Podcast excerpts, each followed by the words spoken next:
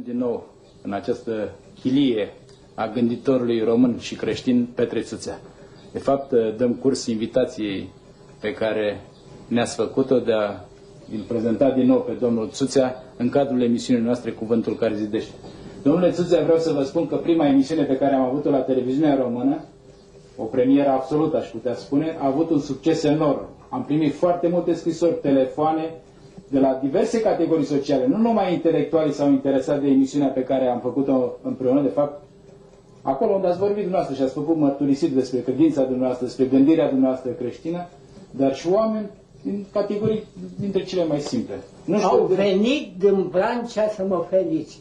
Am primit foarte multe scrisori din toată țara. Toți vor adresa dumneavoastră, vor să comunice cu dumneavoastră. Noi nu le-am dat pentru că știm nu. că sunteți foarte ocupați. Și obosit. Și obosit. Și vârsta, poate, și, mă rog, dar preocupările... 87 de ani. Mulți înainte. Mulțumesc. Dar v-ați fi așteptat la un asemenea succes? Nu. Mama, nu, eu nu m-am așteptat. De ce? Nu a fost așa de limpede, a fost cam abstractă chestia. Păi tocmai, sigur, era o, era o emisiune făcută de un gânditor, nu de un, da, un actor de film. zic că domnul Aratelian nu o fi greșit pedalând pe forța abstractă a gândirii mele. N-ați greșit. Păi dovadă că a produs efect. Mă duc în Cismigiu, eu. Veneam din din piața cu Ogălnicean. Și mă așez pe bancă, obosit. O cucoană aici, dumneavoastră este domnul Suța? Da, v-am văzut la televiziune. Ați avut vreo replică? Nimic, nu, n-am de ce, dar dumneavoastră ce sunteți, doamnă? Inginer. Da. Am discutat cu colegele mele. Mă rog. V-ați imaginat vreodată că va exista un asemenea mijloc de transmiterea informațiilor, de... Nu mi-am imaginat, mai ales când mă gândesc dacă mi-ar fi spus cineva că mă întâlnesc cu un om amabil ca dumneavoastră și setos de cuvântul care zidește, adică de ordinea religioasă pe care eu o supraordonez statului. Eu pui biserica deasupra statului. Și uh, dacă mi-ar fi spus cineva în cei 13 ani de pușcărie că voi fi televizat, aș fi râs. Acolo mă așteptam să mor după obiceiul din vremea aceea. Fie dus cu căruța de gunoi a pușcăriei, fie aruncat într-o groapă comună, era când am scăpat din ce am scăpat, nu se poate să fie destin. Al meu n-am destin, m-a protejat Dumnezeu. Destinul nu operează la mine. Întâmplările au alergat peste mine, dar n-au reușit să mă nimicească. Asta m-a dus cu gândul la Dumnezeu care e situat deasupra întâmplărilor vieții mele. Și El m-a condus. Că nu se poate, cum să mă salvez? Ce e destin? Am spus de pildă într-un portret care mi-l face uh, domnul ministru Pleșu, nu știu dacă l-ați citit. Da, l-am citit acum. Îl știu, da. Poți să repet? Sigur că da. Am spus acolo. Uh, parafrazându-l pe filozoful francez Lalande. Lalande spune ce este o dogmă. Deci, dogma este un mister revelat. Spune Lalande. Eu atunci am zis așa, că probabil că a vrut să aibă o mostră de gândirea mea domnul ministru Andrei Preșu, și atunci am făcut această declarație. Dogma este o formă purtătoare de mister. Misterul este singura formă uh, eliberatoare din neliniștile mărginirii personale, din înlănțuirea cosmică și comunitară și din cele produse de perspectiva infinitului și morții. Că la mine infinitul a fost înlocuit cu eternitatea, care nu tot una. Care ar fi deosebirea, domnule Țuță? Păi eu fac deosebirea, mă folosesc de un filozof, cred că scoțian, Hamilton, Hamilton, care de fie face distinția între absolut și infinit. Deci absolutul este necondiționatul limitat, iar infinitul este necondiționatul nelimitat. Mântuitorul nostru, adică misterul Teandriei, divinitatea devenită om și omul divinizat. Așa. E un fapt istoric, Iisus, nu? Și punctează timpul cu absolutul lui divin. Nu? Este. Este. Iată de cum consură, n-am întâlnit nicăieri o distinție atât de subtilă între absolut și infinit. Domnule Țuță, pardon, continuați. Spuneți că vrea să o întreb altceva Da. în legătură cu care, Care este ordinea de stat care ar fi cea mai... sistemul social. Sistemul social uh, ideal pentru... Nu, uh, ideal chiar, pot să zic, Da, da. că să idealul meu. Compatibil cu ordinea universală creștină, zice, nu? Bineînțeles. Pentru că dumneavoastră lucrați pentru cuvântul care Evident. zidește. Evident că zidește Dumnezeu, nu omul. Dar omul nu trebuie să se pună demonic în calea lui. Că se poate opune demonic. Avem atâtea exemple doar în istorie. Avem atâtea exemple în istorie. Cel mai potrivit sistem social-politic cu ordinea universală creștină este liberalismul. Pentru că asigură elita conducătoare, triumful personalității, triumful elitei conducătoare, nu așa? Și nu deranjează cu nimic mersul dogmatic al lumii creștine. Ea poate merge în, înăuntru acestui sistem fără să fie deranjat marșul acesta dogmatic. Fiindcă eu m-aș gândi să zicem, mă, democrația e mai puțin democrația, e mai puțină decât liberalismul. Că liberalismul are într-un fel anumit și un aspect aristocratic. Elita, Sigur că da. Stăpâna mijloacelor de producție, Minoritatea. minoritatea. Pe care o de- definește aristocratic Zombart, așa o definește, ca fiind sistemul capitalist aristocratic. Mă miră faptul și sunt șocat de faptul că nu înțelege funcția aristocratică a clasei conducătoare a Statelor Unite, a șefilor Statelor Unite, a sistemului capitalist. Și negociază cu negatorii lui radicali pe care i-a ridicat la nivel de supraputere mondială. E adevărat sau nu? Este adevărat, dar poate că asta este politica totuși. nu e asta politica. Politica se spune că este știința posibilului, nu? Nu, nu politica, în tratatul de politică al lui Heinrich von Treitschke începe cu propoziția asta.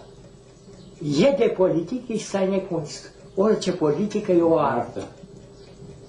Dovadă că poți fi un foarte mare om politic fără să fii foarte învățat. Da, sigur. Numai intuiția poate, nu? Știu eu, inspirație. Intuiția și retenia, mă rog, alte Nu, cu... nu, sau Sau inspirație. inspirația divină, da. Da, că sunt două forme ale căii Domnului, care când uh, îi se atribuie omului, este inspirația, care e o favoare divină acordată ce- insului cu har, și revelația, care e acțiunea directă a divinității. Dacă mi-amintesc bine, nu știu dacă v-am spus asta, un oarecare Traian Crișan, care este secretarul Comisiei de Beatificare la Vatican, invocând un teolog ortodox, vă rog să mă iertați că mi-am uitat cum îl cheamă pe ortodox, spune așa, toată Biblia e de la facere până la Apocalips inspirată, dar nu e toată revelată și nu e toată canonică, adică nu sunt canoane obligatorii pentru credincioși. Și teologul uh, ortodox spune că biserica lui ea decide ce e canonic în Biblie în mod selectiv. Autoritatea bisericească operează pe textele biblice, sfinții scriitori putem fi favorizați, dar nu obligatorii în mod canonic. Așa cum că, de pildă, textele presupuse ca fiind revelate, adică direct dictate de divinitate, alea sunt obligatorii pentru că Da, mă gândeam că biserica este abuzivă aici, nu? nu este e autoritară. Și biserica ortodoxă și biserica catolică sunt biserici care au continuitate apostolică și care sunt autoritare. Tot ce sacerdotul ortodox și sacerdotul catolic leagă pe pământ, e legat și în cer, și tot ce dezleagă pe pământ, e dezlegat și în cer. Se spune așa? Așa. La protestant spune așa. Dar nu-i mai critic. Domnule Cizea, foarte multă lume se întreabă cum a fost posibil ca în anii 30 să apară o generație, ca o adevărată explozie, o generație de intelectuali deosebit de bine dotați. În generația dumneavoastră au fost valori deosebite. Unele s-au realizat în străinătate, altele au fost marginalizate în România, dar s-au realizat între timp. Alte valori au fost pulberate de viforul acesta al istoriei, în uh, pușcăriile comuniste. Așa. Cum a fost posibil ca această generație să se ridice așa? S-a ridicat din nimic? A fost o generație Eu- spontanee? Acum eu să vă spun dumneavoastră, pentru ca să obții adevărul, adică să gândești, să ai favoarea de a gândi completitudinea, trebuie să răspunzi la următoarele întrebări. De ce se întâmplă un fenomen? Nu prea răspunde omul fără revelație. E, omul mărginit nu poate răspunde. De ce? Când? Unde? Cum? Și în ce scop a apărut, să zicem, o generație în istorie? Dacă te întreb de ce a apărut, să zicem, de ce a apărut iarna crâncenă la Moscova, spune, spune Xenopol, care a, a, a pulverizat armata napoleoniană, a agonit armata, a fost bătut de climă Napoleon. nu Sigur, de, de iarna rusească. de iarna rusească, că la Dresda le-a tras o bătaie crâncenă armata aia care s-a retras. Dar uh, Xenopol zice, trebuie să implicăm în factorii explicativi ai fenomenelor istorice hazardul. Nu sunt de acord. E mâna divină, probabil. Nu, sigur. Hazardul. Tolstoi a fost mai inspirat, nu? Nu, dar vreau să spun, când Bosuie îi spune succesorului îl- la tronul Franței în celebra lucrare, așa, cum se cheamă, uh, așa, acea filozofie creștină a istoriei prezentată Delfinului, așa, succesorului la tronul Franței. La un moment dat se întreabă Bosuie, de ce se prăbușesc tronurile? Și, răspunde, și îi răspunde acelui tânăr din cauza înfumurării orgoliului stăpânilor regi care ofensează prin orgoliu majestatea divină. Da? Da, să prăbușește. Asta e o explicație mistică. Evident. Că explicație cauzală istorică e egală cu zero. Cauzalitatea naturală nici nu există, de fapt. Dacă gândim în stilul acestui gânditor care se cheamă Marl Branch, ca să-i răspunzi de ce se întâmplă un fenomen, trebuie să cunoști cauza cauzelor, care e Dumnezeu, cauza unică, ca principiu unic al tuturor lucrurilor. Față de această cauză, care e explicativă, restul la Malbranș sunt cauze ocazionale. La Fernborn nu le numește ocazionale, le numește condiții. Conjuncturale, în orice caz. Condițiile, Da. da. condiționismul lui Fernborn. Ori ce se întâmplă? Explicația e legată de transcendență. Acolo unde nu apare revelația, adică unde Dumnezeu nu-ți acordă favoarea de a ști cine ești, de ce ești, în ce scop ești, nu vei afla niciodată. Am întrebat de pildă uh, uh, un, uh, o doctoriță. Ai putea, dumneata, să-mi spui mie, dumneata știi ce e omul? Că l-ai disecat de la creier până la tălpi. Zice, nu știu. Lai ne spune că știe. E format din suflet și corp care nu au o relație directă, ci stabilită de Creator prin armonie prestabilită. Când l-a creat pe om. Dar uh, zic că eu să o întreb pe ea, de ce nu știi? Păi nu știu de ce nu știu. Poți să spui, dumneavoastră, că faci parte din tipul de om, de homo sapiens, care e omul vreminos. Și măturătorul, și laureatul premiului Nobel, și savantul, e homo sapiens, al vremii noastre. Poți să spui unde, când, în ce formă și în ce scop a apărut, ai apărut așa? Ce nu? Nici eu.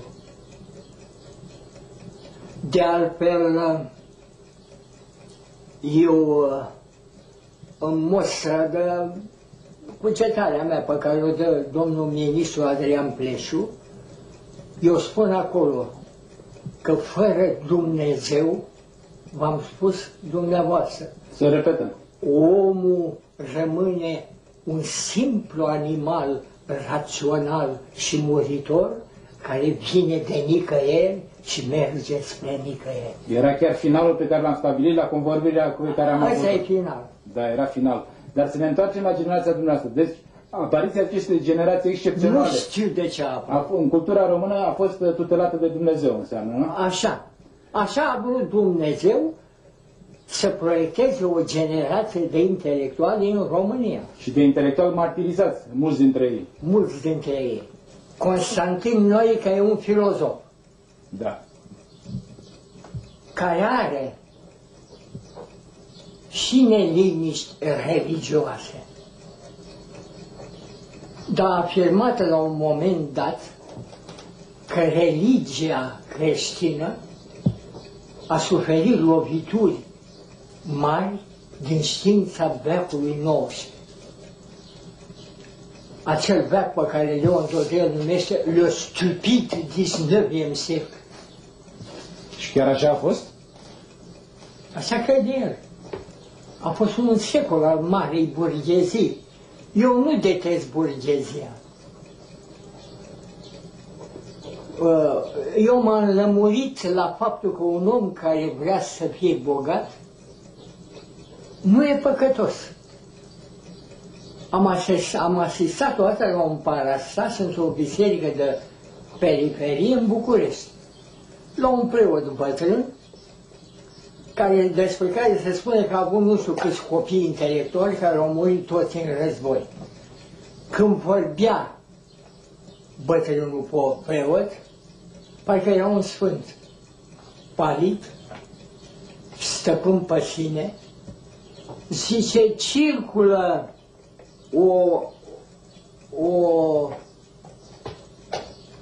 maximă, un, că banul e ochiul dracului.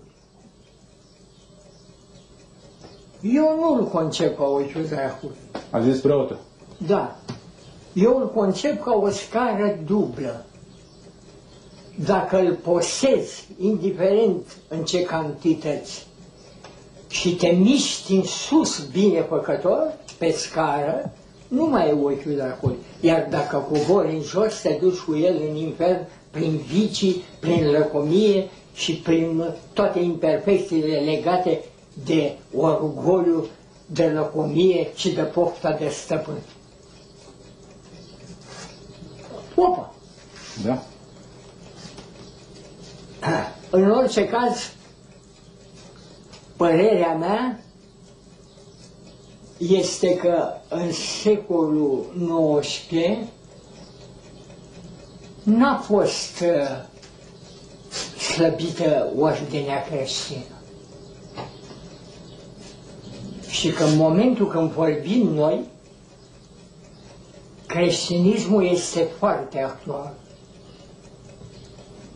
Și este actual dacă constatăm că la scara omului nu există niciun adevăr. Că dacă omul nu e favorizat de divinitate, nu știe nimic. Dacă e un simplu căutător al adevărului, caută neaflând și știe neștiind, vorbind în limbaj socratico-creștin. Ori ce se întâmplă?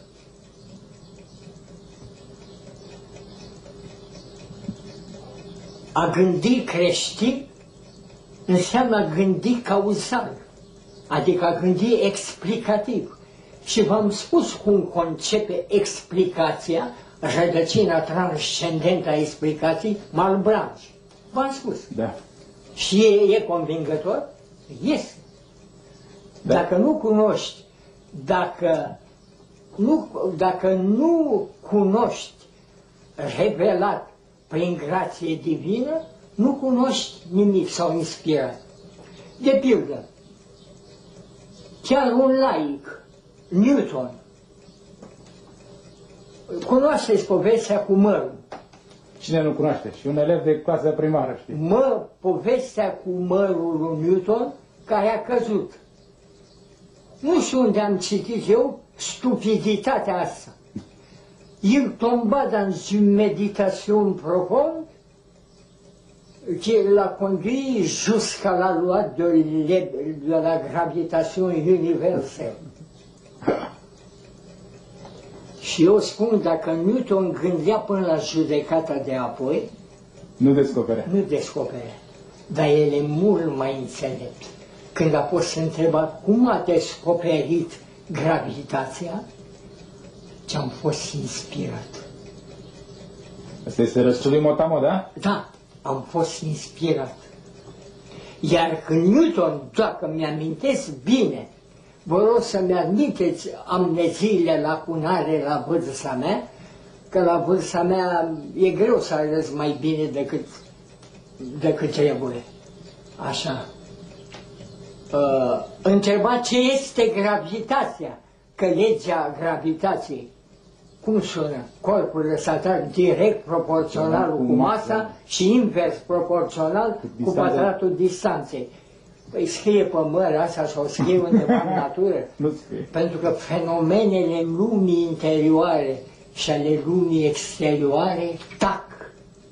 Iar omul autonom și orgolios crede că explorează lumea interioară și exterioară cu jocul lui de ipoteze și că descopere ceea ce vrea el. El caută, dar eu spun că el caută și nu află. Ca să afle trebuie să fie ca Newton inspirat. Domnule Țuțea, Da. Iar Newton, întrebându-se ce este gravitația, știți ce a spus? Mi se pare în principia naturalia, principia matematica, principia matematica naturalis filosofie. Și în tratatul lui, știți ce a spus? Gravitația este Dumnezeu. da. Newton, nu popă, nu un sacerdot. A fost foarte înțelept. Domnule Țuțea, aș vrea să stabilim dacă se poate. Că n-ați fost uh, dintotdeauna un gânditor uh, creștin, un gânditor mistic, nu? Ați Nu. fost un raționalist, evident, la întinerețea dumneavoastră. Da, Când uh, a fost această, când ați avut revelația aceasta? Când ați, când, ați, când ați devenit un uh, gânditor uh, mistic? când mi-am dat seama că fără revelație, la un moment dat, nu pot preciza data exact, când mi-am dat seama că fără asistență divină nu pot ști nici cine sunt, nici cine este în lume, nici dacă lumea are vreun sens sau nu, nici dacă eu am vreun sens sau nu. Nu pot ști de unul singur. Și când mi-am dat seama că fără Dumnezeu nu poți cunoaște sensul existenței umane și universale, asta spune și Cioran. Cioran spune, Vom, veni, vom reveni la Cioran, dar vreau să vă continui pe această idee.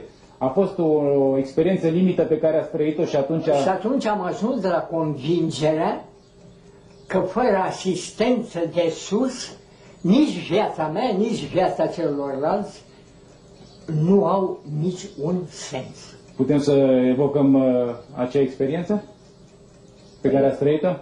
Păi nu pot să fixez momentul. Da. Nu pot să fixez momentul. În primul rând, mi-am dat seama în închisoare.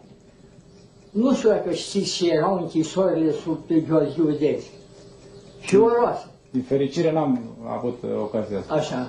Eu am Știu stat de la pe prieteni mai în vârstă cum au trăit Da, acolo. eu am De stat la pe Leon 30. Calustian, de exemplu. Știți pe Leon Calustian, nu? Am fost și prieten cu el. Da, da. Știu de la el ce însemnau închisorile comuniste, da? Da. Uh,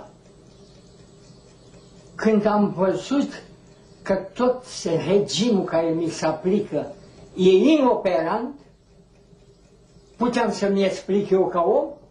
Vă întreb eu pe dumneavoastră. Nu. Și atunci m-am gândit că există o forță supracosmică care se cheamă Dumnezeu transcendentă. Că numai El poate face isprava asta ca eu să scap din înlănțuire. Că personal nu mă pot dezlănțui și elibera, iar viețui acolo fără asistența Lui nu pot. Că au fost oameni care au murit. Atunci s-a născut în mine credința nelimitată în a tot puternicia și a tot bunătatea divină. Adineori vreau să le evocați pe Cioran și altfel pe colegii dumneavoastră de generație, presupun, nu? Așa cum v-am rugat puțin mai înainte. Deci vreți să începeți cu Cioran? Cu Emil Cioran, da? Eu am spus următorul lucru, lui Licean, o să vă spun. Vă rog, O să reproducă și el, dar nu are importanță. nu are importanță. Așa. I-am spus că eu am aceste neliniști metafizice. Prima neliniște a mea metafizică este aceasta. M-am gândit înainte de a veni la mine Liceanu, m-am gândit la cei trei termeni metodologici ai cercetătorului modern, care se cheamă observația, experimentul și raționamentul.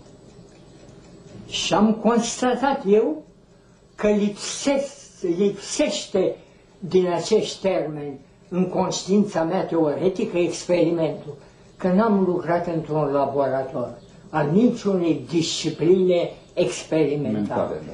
Și când mi-am dat seama că n-am lucrat, m-am situat la nivelul anticilor care n-aveau experiment, ci numai uh, uh, observație și raționament. Așa se explică bogăția sculelor omului modern în bătălia de adaptare față de ei, experimentul, factorul ăsta a stimulat momentul creator al mijloacelor în lupta de adaptare, de pildă. Eu n-am murit de peritonită. Iuliu Cezar putea muri pe Da. Vedeți? Și atunci o altă neliniște a mea, vă pot spune, Vă rog. e legenda mea. S-a fabricat, s-a, s-a făcut în jurul meu o legendă care m-a deranjat enorm. Că știți că legendele măresc. Și am fost... Statura omului, nu? Da, măresc dimensiunile lui spirituale. Și am fost neliniștit că cu toată zbaterea mea n-am obținut conștiința că i-am dat conținut adecvat.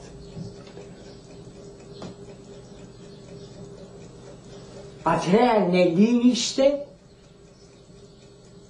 a mea e supradimensionarea mea făcută de Emil Cioran. Făcută de Emil Cioran. Știți cum mă consider? Da. Genial. Da. Această suprarealitate mă deranjează. Această supradimensionare mă deranjează. Și în interviu pe care l-am dat lui Liceanu, în uh, discuția cu el, Abia l-am- așteptăm să urmărim pe ecran acest... la, la, acest spectacol de la idei. contactul de iunie cu Cioran să-l roage frumos din partea mea să nu mai supradimensioneze pentru că și să ei să amintească. De pildă, uh, un mic citat din portretul pe care el îl face lui Josep de Mestre. Portret, bineînțeles, pe care eu nu l-am acceptat, că îl consideră reacționar. Pot să spun asta pentru televiziunea română? Orice. A fost liber. Conservatorii mari nu sunt reacționari că au de partea lor legile eterne ale lui Dumnezeu.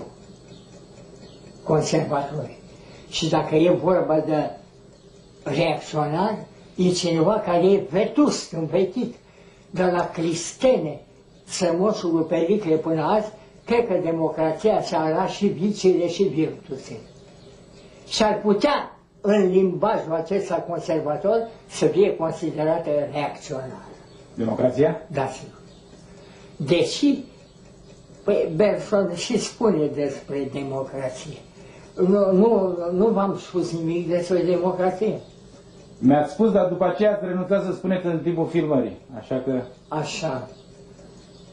Eu am, uh, eram în perioada electorală și atunci n-ați vrut să, să, Să crea- dea- creați confuzii. așa să creez confuzie. Eu, în materie de democrație, mă bizui, n-am nicio părere personală. Mă bizui pe doi gânditori clasici, pe Platon și pe Aristotel. Platon susține că sunt trei forme de guvernământ degenerate. Tirania, oligarhia și democrația. Iar Aristotel spune că democrația e sistemul în care face fiecare ce vrea. Și eu am spus după cum se vede. Da. Iar Bergson, filozof modern, nu v-am spus, Nu? declară acest lucru. Democrația este singurul sistem compatibil cu demnitatea și libertatea umană, dar are un viciu. N-are niciun criteriu de selecțiune a valorilor de conduță. Și totuși nu e adevărat. Practica socială arată, cel puțin în democrațiile occidentale, că valorile sunt selectate până la urmă, nu? Uh, nu Adevărat știu, de dar nu valori. știu, Valorile- eu nu vreau să ofensez Occidentul, Nu. dar nu geme de mari oameni de stat azi. Asta e adevărat. Și nici Statele Unite nu pesnesc de mari oameni de stat. Da. Sper să nu provocăm un scandal diplomatic, nu? Nu, nu, vom- nu spune. Așa. Dar e real. Ceea ce înseamnă că democrația, întâmplarea naște în democrație un mare șef. De pildă, un mare conducător în democrație a fost Clemenceau, care a condus primul război mondial, mondial politic. Și a scos Franța la liman A scos, nu, Europa la Europa. liman. Nu știu dacă el a declarat că cine până la vârsta de 30 de ani nu e progresist, Nu e sau de stânga. nu e de stânga și democrat, n-are inimă. Dar dacă peste 30 de ani nu e conservator, e cretin. Asta a fost Clemenceau. Crema, nu eu, Nu, Clemenceau. e cineva. Da. Dar, domnule Țuțea, înseamnă că dumneavoastră nu, găs- nu puneți un semn de egalitate între democrație și liberalism, nu? Nu. Liberalismul e aproape de gândirea aristocratică a corpului social. Democrația nu. Puteți să dați un exemplu din istoria noastră politică de om care a fost liberal? Păi dacă îl dau pe Ionel Brăteanu, trebuie să mă ridic în picioare, dar nu pot. E așa de mare om de stat. Nu știu dacă la Versailles s-a declarat despre el de către Venizelos, Beneș și ăștia, că ăia care dictau tratatul la Versailles, nu știu ce ne-a spus Beneș, sunt niște balcanici. Dumneavoastră sunteți stăpâni. Brăteanu. Cred că a fost cea mai mare conștiință politică Adică- europeană la Versailles. Iar în istoria noastră ce să mai vorbim? Felul în care a condus această mică barcă care era în Făcând România, în România perioada, mare. în perioada neutralității, de Și exemplu, după aia la război și la război și la tratatul de pace, și la tratatul de pace, colosal și a fost inginer. da. Ceea ce însemnează că politica Parcă inginer este de- o artă sigur că da. și ai vocație. Și de inspirație înseamnă că e vorba aici. Păi și de inspirație. Pentru că altfel a fost un mediocru, uh, de exemplu, om de, uh, debateur parlamentar bunoară, nu? Nu era un mare uh, om politic uh, la tribuna Dar a Parlamentului. decis când și cum, Cum trebuie să, trebuie. să facă? Și când Iorga, cu orgoliul lui în Parlament, îi spune, era prim-ministru Ionel Brăteanu, ce să învăț eu de la un inginer? O știți? Nu? Brăteanu răspunde ca prim-ministru, măsura, domnule profesor. Excepțional. Măsura, domnule profesor. Da. Ăsta este, eu am emoții când trec prin două gări, prin Blaj, prin mica Roma lui Eminescu, care ne-a relativizat, nu? Sigur că. Și prin Florica, unde e mormântul acestui mare om.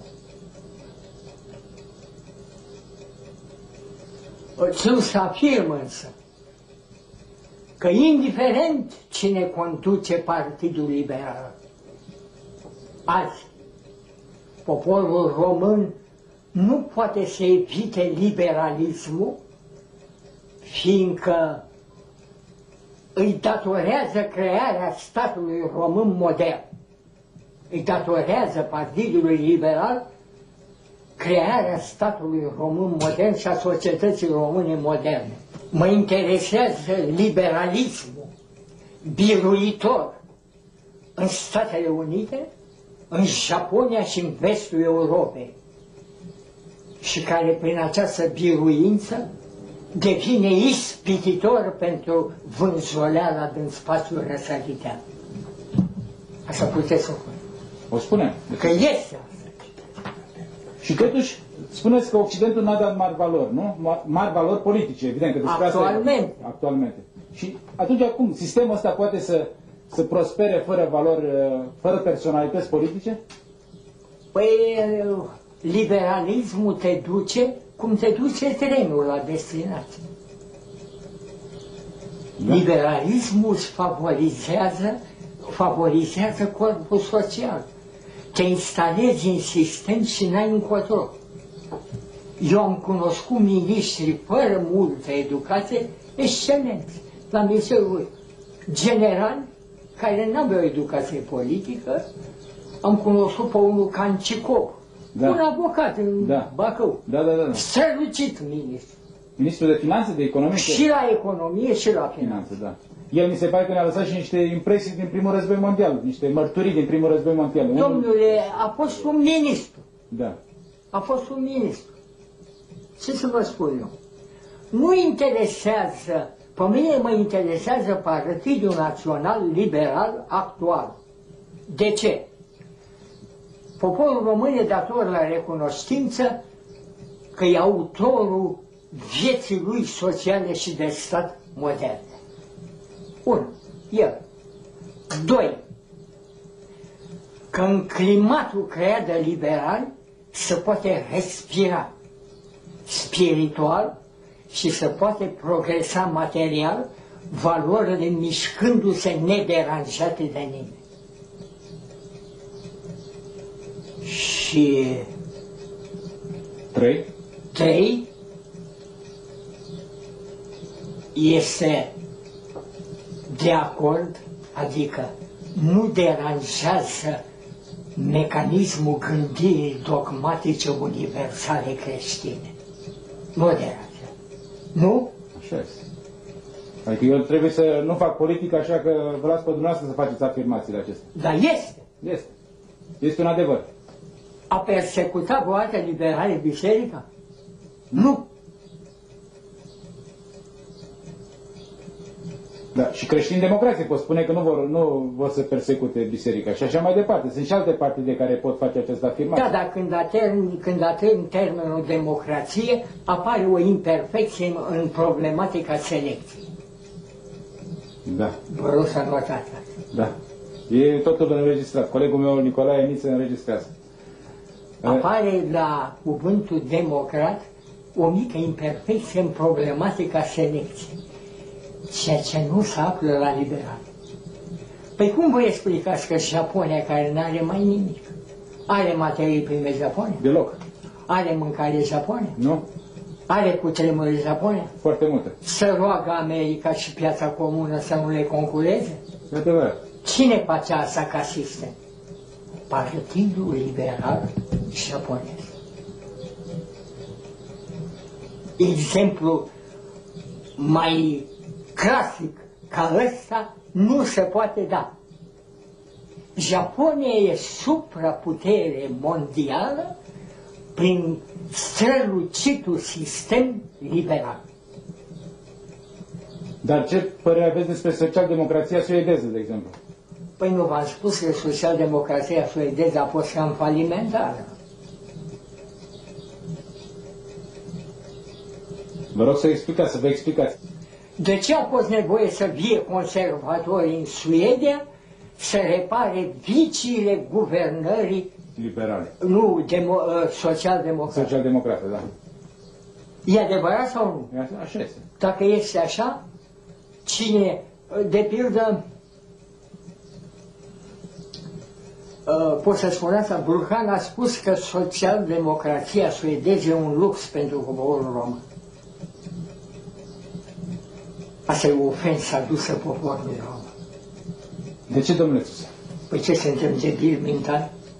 Nu, poate pentru starea economică a țării. Păi ar fi nu un e lux. pentru starea economică, că din punct de vedere politic, fără supărare la suedezi, nu știu dacă sunt mai străluciți istoric politic ca noi.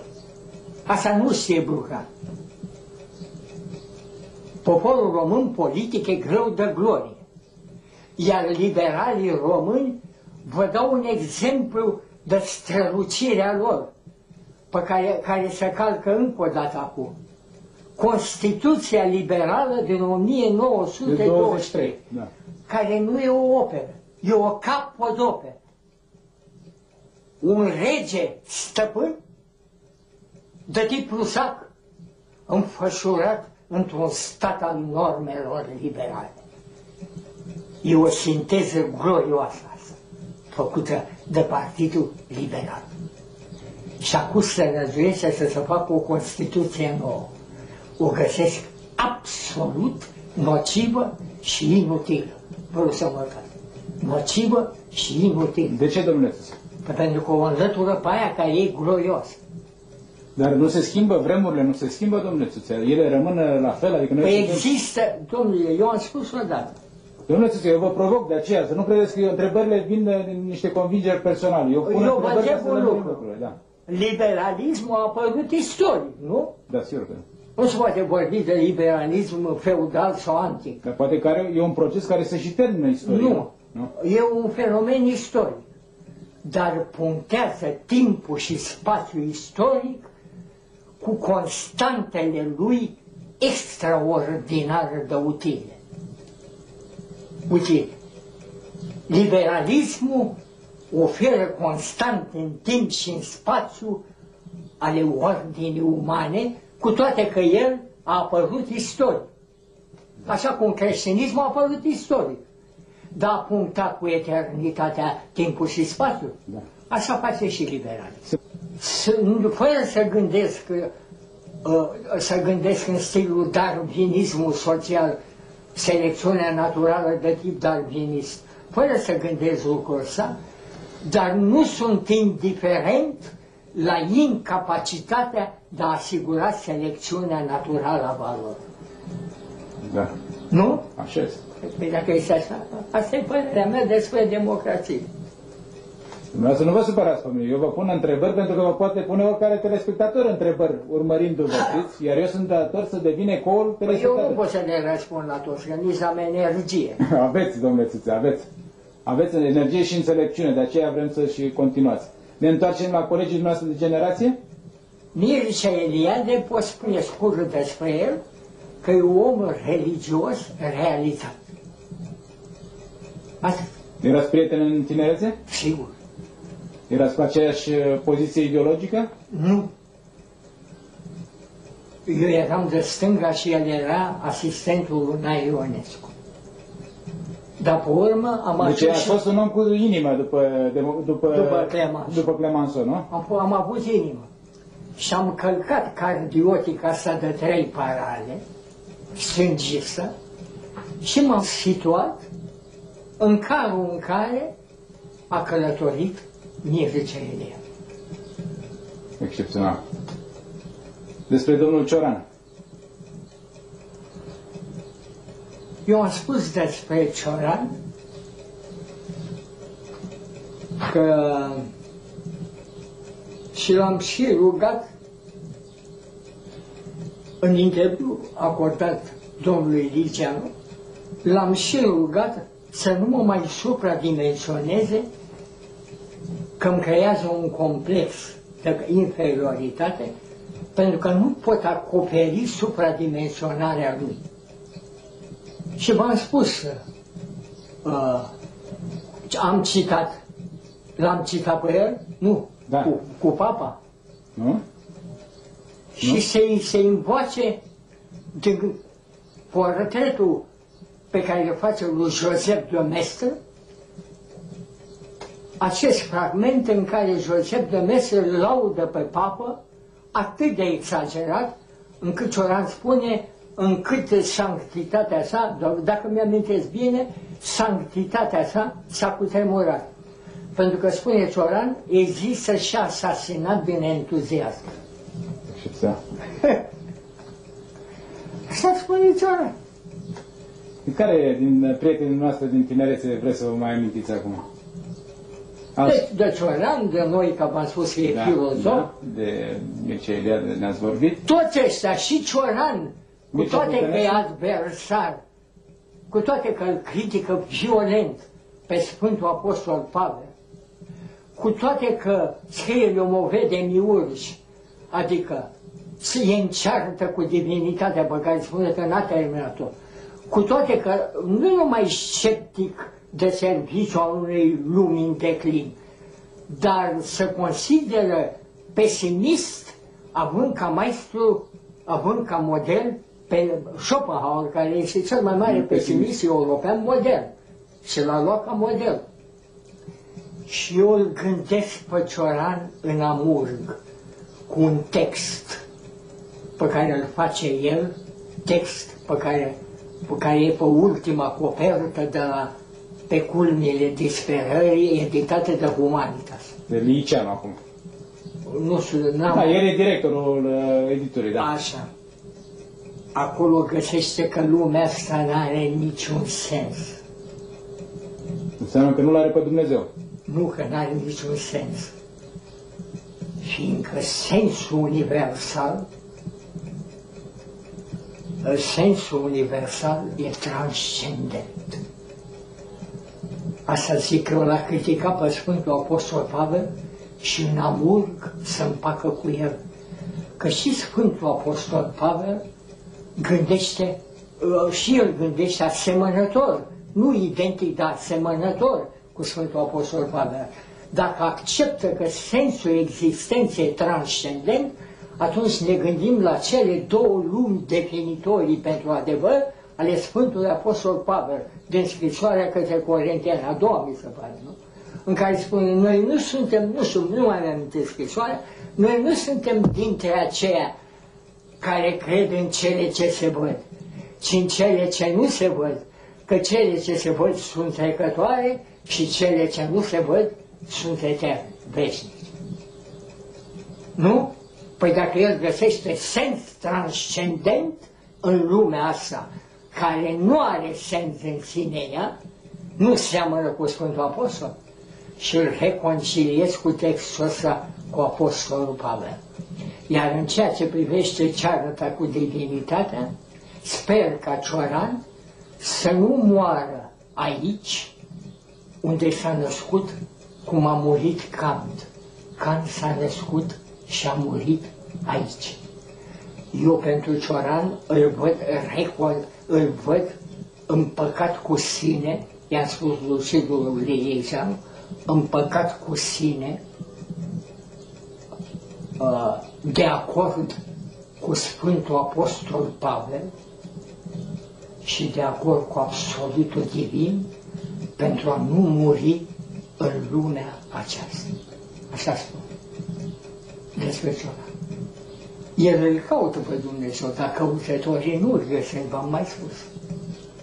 Eu am spus acolo, am spus tot în interviul ăsta, eu am fost asemănat cu Socrate. Socrate n-a scris mie, că a scris erori. Să apară o serie de volume. Abia le așteptăm să le vedem. Da, ce se întâmplă? Eu am spus așa, Socrate, ca să afle ce înțelepciune, în Carnide, care e dialogul lui Platon despre înțelepciune, ca să afle lucrul ăsta, când îl întreabă ce Carnide, îi spune tânărul, ce Socrate, nu știu dacă mi-amintesc bine, dar să vă rog să mă iertați îmi vine să te bat. Când am venit la tine știam ceva despre înțelepciune. Acum, Acum nu mai știu nimic. Tu crezi că eu știu? Dar cum putem afla? Hai să căutăm un zeu. Atât el, cât și eu, în actele căutării, căutăm la scara noastră de oameni, neaflând și știm neștiind. Atât. Mulțumesc, domnule Tuția.